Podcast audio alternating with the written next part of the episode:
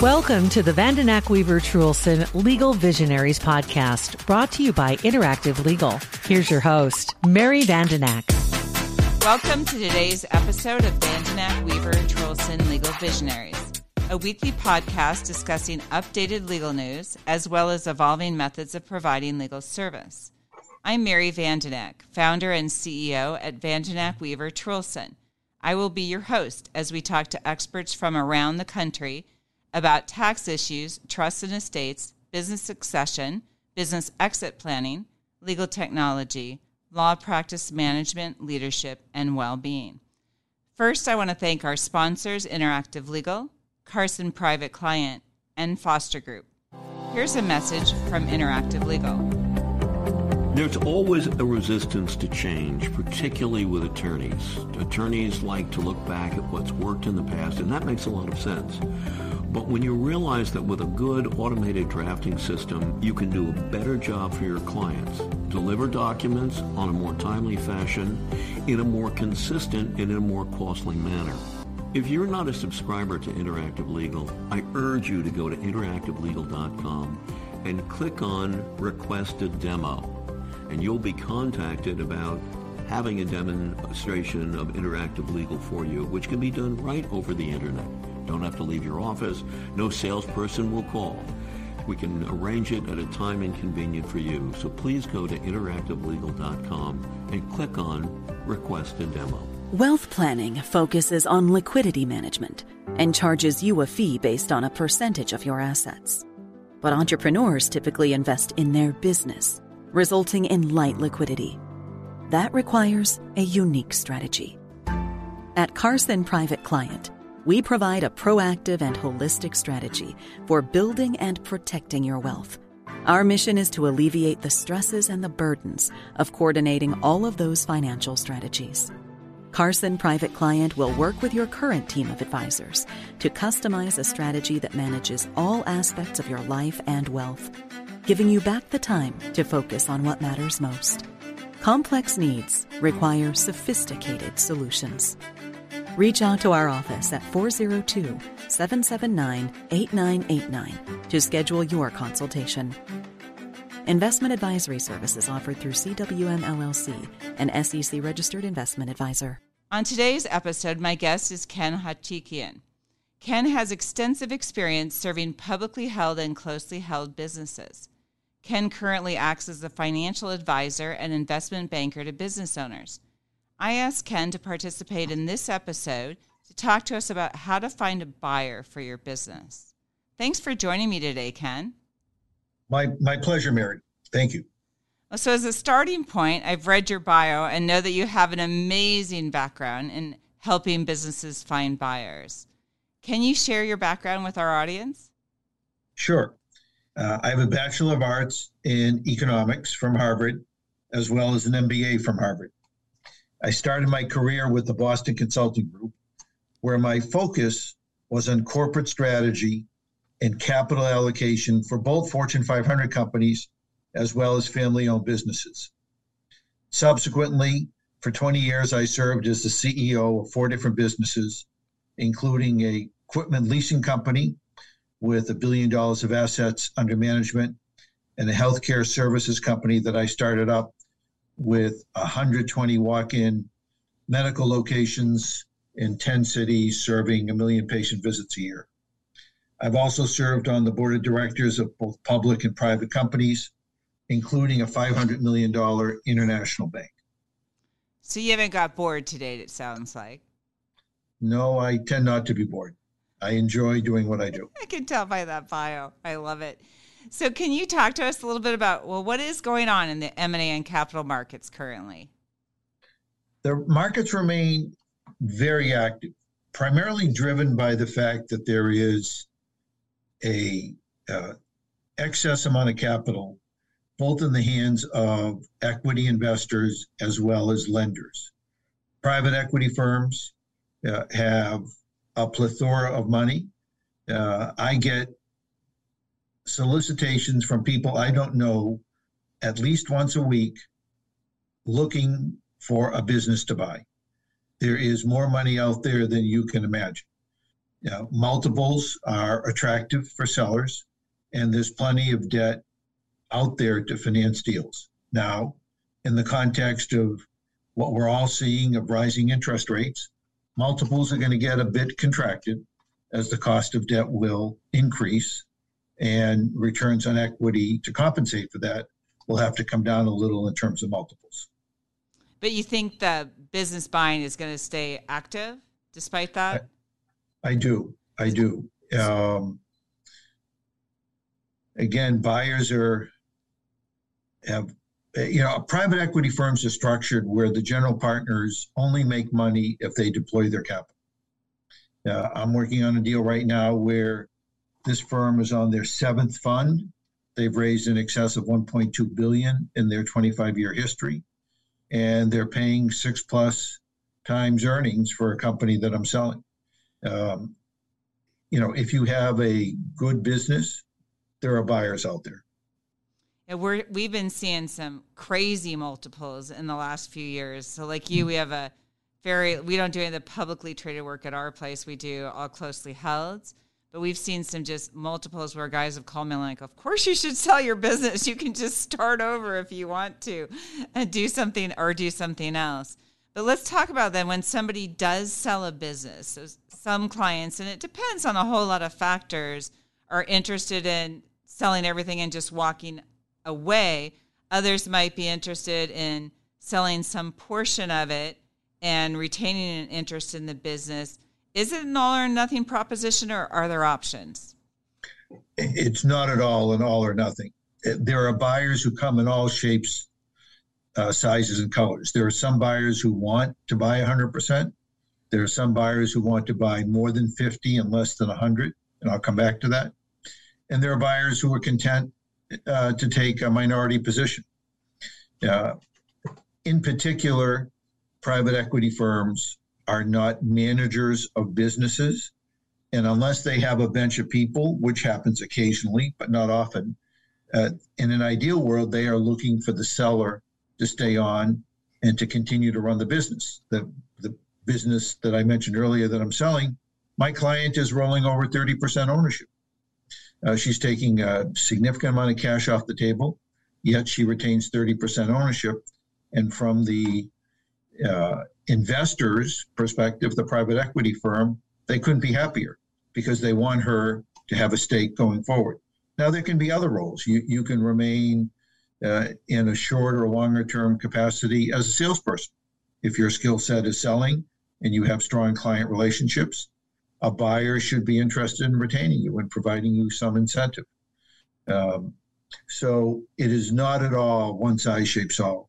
Uh, there are Uh, multiple ways to do this, and you have to match up. You know, part of my job as an intermediary, as an investment banker, is to match up my client's desire with somebody who will meet that desire. You know, because again, not everybody is willing to do one hundred percent or minority or majority. Everybody has a particular preference. So let's just say, because I run into this a lot in terms of a buyer starts thinking about selling the business and they have no idea what these options are, who who would they talk to to really figure out, you know, what can I do? So I think some of them do think it's this all or nothing proposition. And so hopefully they can listen to this podcast and know that it's not. But who's their best go-to source to talk to about buying the business? Is it going to be a broker right away, or is a broker often going to be biased towards selling everything, which gets a bigger commission, right? No, no. Um, I would strongly recommend that somebody who is thinking about selling um, seek out an investment banker who has done deals before and who has done deals in the size range of their company. You want to be sure that you're not too small or too big for what the capability is of the investment banker whom you'd be speaking with. Um, I happen to believe that deal experience in an investment banker is more important than industry experience. Others will argue that industry experience is more important. The reason I say that is my job is to tell a story And I tell that story by listening closely to my client and writing a confidential information memorandum, finding the right buyers, and then getting a deal closed. And all of that falls under what I need to do. You know, I, I've done approximately thirty transactions in my career, about a half a dozen of those for companies that I ran, the others as an intermediary. And I, I would encourage somebody who is looking to sell to talk to more than one, two or three possible investment bankers. If they don't know investment bankers, I would suggest that they reach out to their lawyer or accounting firm for references. They likely would know investment bankers. So a lot of times they don't talk to anybody and they just go try to find buyers on their own. And that sometimes my clients will want to do that. And some are successful at doing that. If a business owner does want to try and find a buyer on his or her own, what are some of the best practices to find that buyer? Well, it's not something I would recommend.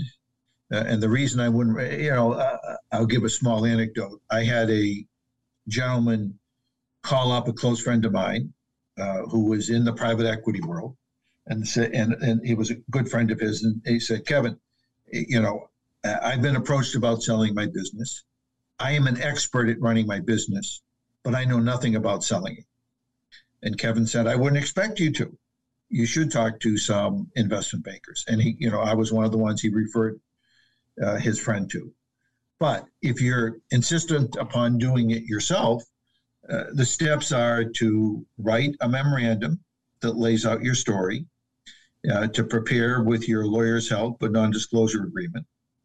Uh, what I do is I then take that memorandum and create a one or two page blind executive summary, blind in that it de- doesn't identify the company, uh, but gives a snapshot of what's out there. Then use that blind executive summary to send to prospective buyers. And I'll come back to who were um, the best kinds of buyers. And then if there are buyers who respond to that, the first thing you need to ascertain is, do they have the means to make a purchase? Or are they just kicking tires? And so you need to get some financial information. Uh, you have them sign the N D A, and then you provide them the memorandum. Um, I mean, that's the normal process for selling a business. In a perfect world, you want to find at least two interested parties to create competition. Uh, and if the buyers know that there is competition or perceive that there's competition, they're likely to pay a higher price. Sometimes you'll hit a prospective buyer early on who says, hey, you know, I want to be the buyer. And my response is, all right, we're at the beginning of our process. Uh, we plan to go through our process, but if you want to make a preemptive bid and uh, bid high enough to cause us to take this off the market, then go ahead, we'll entertain that. I know what a business should sell for, and if somebody comes in at the higher end of that range, then I would recommend to my client to take the bird in hand. Um, and occasionally that works. We are going to take a brief break from our episode for a word from one of our sponsors. Financial advice is useless without empathy. At Foster Group, we want to hear your story, your goals, your worries about the future. Only then can we help you feel confident about all aspects of your financial life. Come experience how it feels to be truly cared for at Foster Group. Connect with us at foster g r p dot com. Foster Group's written disclosure brochure, as set forth in Part two A of Form A D V, discusses advisory services and fees, is available at w w w dot foster g r p dot com. Okay, let's continue our episode. So what type of business is most likely to be able to find a buyer on its own? I think professional services are probably the single best example, in that professional service firms, whether they be law firms, accounting firms, consulting firms, The, the talent rests with, and the value added rests with the professionals. And those firms really don't command high premiums. They're really mergers. Um, and so, uh, you know, I don't, but there are people who specialize in negotiating those deals for professional service firms. But I think that uh, professional service firms are one example of of uh, businesses that could sell for themselves. And I think uh, very small businesses, businesses that are have less than a half a million of profitability. Um, it's going to be difficult to find an investment bank or a business broker to sell that. There are those who do, but it will be tougher. And so that might be a, a more appropriate business to try and sell yourself. So I remember that when I first had an opportunity to be to the lawyer for a company, a fairly significantly sized company that was selling, and we engaged a fairly well-known investment banking group. And they walked in, and one of the things that, you know, gave their presentation, and part of it was explaining the different types of buyers, which, you know, at that moment, being early in my career, I didn't realize that there are different type of buyers. I just thought, you know, if you're a shoe store, you sell to another shoe store or something, but that's not actually at all true. And so I was hoping you could explain the different types of buyers that an owner might be able to sell to. Sure. There, there are fundamentally two different kinds of buyers. The first are strategic and the second are financial. In general, strategic buyers will pay a higher price. And a strategic buyer is somebody who is either in the same industry or who is in an allied field. Now, an allied field could be uh, a customer who is looking to backward integrate. It could be a supplier who is looking to forward integrate. Or it could be somebody who sells different products, but through the same distribution channels. And so they would be adding your product or service to their distribution channels or their sales channels. Um, all of those kinds of people would be would fall into the bucket of strategic buyers. Financial buyers are people who are not in the business of what you're doing today or not in an allied business, but who have money. And and the prototypical financial buyer is a private equity firm. Uh, now, private equity firms make two kinds of purchases. They buy companies to be platforms, meaning that uh, they want to get into that business, grow that business, add on other companies to that platform.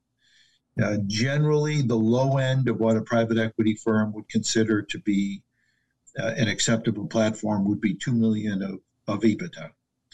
Uh, sometimes private equity firms won't go lower than three million dollars. If you're below two million dollars of EBITDA, you're not going to likely be a platform.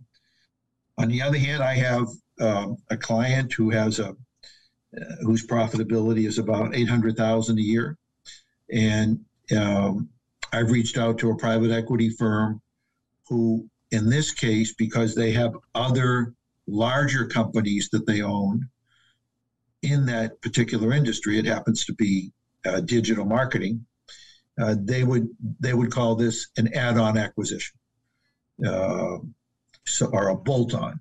So uh, there are times when private equity firms can be strategic in the sense that they're they own a company that's in that business and they're adding on to it, um, or they can be financial buyers. And the third category are financial buyers who are uh, individual entrepreneurs who are looking to buy a business. Uh, they can be qualified in terms of capability, but very often uh, they will have limited financial resources and, and will often be looking for a seller to take provide some kind of seller financing to get a deal closed. If a client wants to use a professional to help sell his or her business, what are their options? What types of professionals assist business owners in selling their business? Can you explain the differences? Uh, I've discussed the role of an invest, investment banker whose job it is to tell your story, find prospective buyers, And, clo- and get a deal closed to negotiate the business points. You then need a lawyer because you're going to enter into a purchase contract or, or a sale of stock or membership interests. Um, and, you know, an investment banker is not qualified to handle the legal aspects of it. Um, and thirdly, you likely need an accountant uh, to be sure that your presenting books and records that are clean, because ultimately you're going to have to make representations and warranties to a buyer that you're providing them accurate information. Uh, and there will also be tax considerations, and you want to be sure to optimize uh, tax issues. Now, law firms also have tax lawyers who can assist in that regard, and accountants have uh, tax accountants. And there's not all that much difference, but you you should have a tax expert. So in summary, summary, you need somebody to help you with the deal. You need somebody to document the deal. You know, there could be employment contracts. If you're rolling over some ownership, you, you need rights as a minority shareholder, tag-along rights, um, so on and so forth. And you definitely need uh, to be sure that your accounting records are in good shape. And so one of the things I always like to suggest to clients is sometimes they call us after they already have a letter of intent. And so I'm a tax lawyer. And at that point, if they're agreeing to X dollars and it's a stock sale, you know, there's a big difference on whether there's a stock sale or an asset sale. And we've done, this is part of a whole series of episodes that we've done on the business exit planning. So I always like to just suggest that at least engage the professionals you're going to use um, early on. And, and to the extent you're going to need some tax advice, at least have a conversation, give them a heads up what you're doing so you can get some input. But that also goes to my next question of, you know, some clients think that any business broker will do. And I've really found that my clients are best served by someone. And I, I like what you said earlier, that it kind of depends. I've always thought it was familiar with their industry. And I think you've given a perspective that it's really, have you done deals? And I think partly it may be, have you done deals of this size is what you referred to. Find somebody who yes. does deals of this size in nature and who's going to be best equipped to talk to me about all these aspects of the deal. Is, is that fair? And could you elaborate on that? Absolutely. Yeah. Let's just say, um, and you know, it, it doesn't pertain to your clients or my clients, but you're, you're a business that's making fifty million a year. Well, and, and you're in A B C industry. Trust me, the large investment banking firms in this country are all capable of doing that deal, whether they have experience in that industry or not, because there are more intricacies about a deal than there is about industry knowledge. And if you have a lot of deals under your belt, you know how to get a deal done. Um, on the other hand, if you are making one hundred thousand dollars a year and you're a dry cleaner or you're a restaurant, for sure you're going to want to be selling to somebody in that industry, and somebody who has industry experience would be more relevant. On the other hand, um, I'm selling a business today that, you know, sells snacks to the convenience store market. I've never sold a business that sells snacks to the convenience store market, but I'm getting six and a half times earnings from my client, and she's getting an outstanding deal. Why? Because I know how to get deals of that size done. So yes, there are times when industry knowledge is helpful, but you know, an investment banker who specializes in an industry, let's say packaging, remember that they're, they're, they're working closely with a set of companies who compete in that industry, and they're buying and selling. And these are companies that they're going to go back to day in and day out for other deals. They're not necessarily, you know, while they should be, and I, I would hope that they are representing the best interests of their client, these are also people they're going to be doing business with tomorrow and the next day. And so they're not necessarily pushing them for the best terms. You know, the business I'm selling now to a private equity firm, my job is to get my client the best deal possible. Uh, I'm not, you know, I want the private equity firm to close the deal, but I, I likely will never sell that private equity firm another deal. Well, maybe I will. Uh, they seem to be happy with my representation of the client, but, I, but I'm not worried about their feelings. Uh, my job is to get my client the best deal. So one of the trends I've seen recently with some of the smaller businesses is to, and these are usually driven by a consultant of some type, but let's say in the healthcare field. You have certain types of practices that aren't necessarily part of the system in the same way. So maybe there's a lot of independent physical therapy clinics that still exist. There's, you know, some of those are now a part of orthopedic hospitals, things like that. Or, but let's just say that a guy comes and says, you know, here you have one physical therapy clinic in, you know, Grand Island, Nebraska or somewhere, and brings together and says, hey, if we get you all in the same billing system and we have cohesive management, and so we create this affiliation and build it to about twenty-four physical therapy clinics, then we can sell as a group and be more marketable and get more for each of you than if we sold individually. I haven't seen the outcome of that yet. I've just seen that trend in the last couple of years. So I'm just interested in whether you've seen it and what your thoughts might be on that approach. That approach has actually been around for a long time.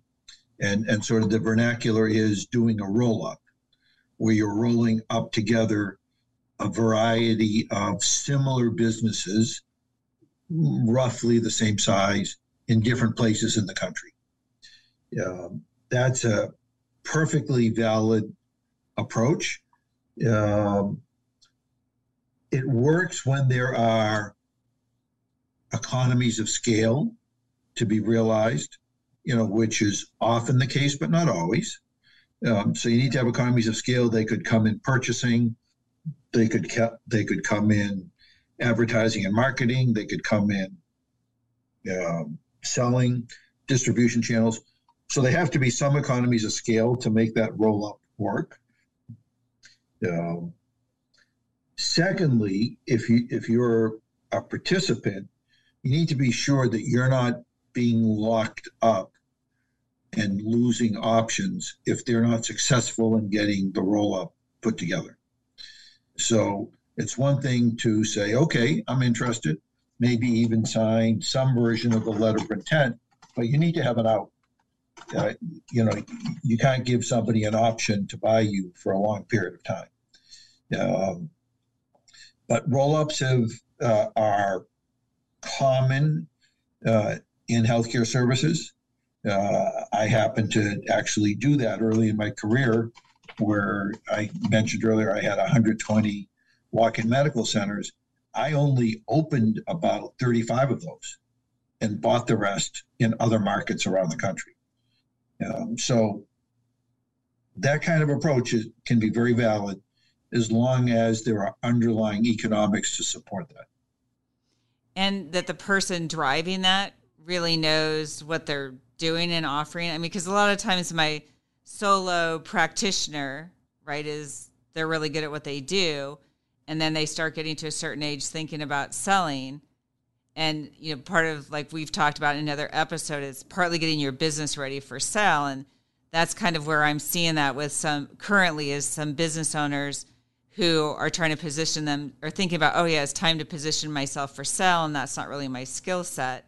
And by being part of that group, their hope is that they're going to have better ideas on how to get that business ready to sell. Is that? Sure. Uh, you know, a- another place where I see this is professional services. Uh, you know, there there are some large accounting firms today nationally who have done roll-ups. Um, and there are regional firms who have bought up smaller accounting firms and put them under their umbrella. You know, there can be value, for instance, in the brand of the large firm. But in all of that, you need to be sure, and, and this is actually putting on the hat of the buyer, that there isn't such a close personal relationship between the seller and his or her clients, such that when that owner seller goes away, you lose the clients. You know, what are you buying? So uh, you need to be sure that, you know, that seller has incentive to be sure that the clients stay. You know, you might structure uh, a purchase price that's tiered based upon retention of business. The risks there are more for the buyers than the sellers. And so if you were giving a business owner of whatever size, if there's a common one, if you have to break that down, feel free. If you were to say, a business owner who's thinking about getting ready to sell and trying to position themselves to sell, what is the top number one tip that you would give them so that when they come to see you, that they've taken steps to be in a position to make themselves sellable at a good price? Two steps that are related. Uh, one is to have whistle clean financial statements. A buyer is going to expect it. And, and if they're not, when you get into discussions, if the financial statements are messy, it's going to turn off a buyer. So you, you need to have very clean financial statements. Related to that, many privately owned businesses often have some personal expenses that may somehow get run through the business. Uh, and a buyer is not surprised by that, but you need to be able to isolate that so that a buyer understands that, okay, your business is making five hundred thousand dollars, but there's another two hundred thousand dollars of personal expenses that a buyer wouldn't be incurring. And, and that's the difference between, you know, EBITDA, earnings before interest, taxes, and amortization, and adjusted EBITDA. And the adjustments are for non-recurring expenses that a buyer wouldn't incur. So my advice to somebody to prep their business is be sure you have clean financials and be sure and be sure that you have taken the steps to maximize your profitability. Because ultimately a buyer is buying earnings. They're not buying promises.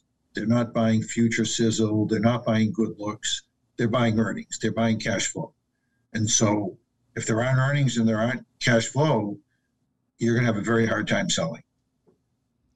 So do you have any last thoughts today on this topic, Ken?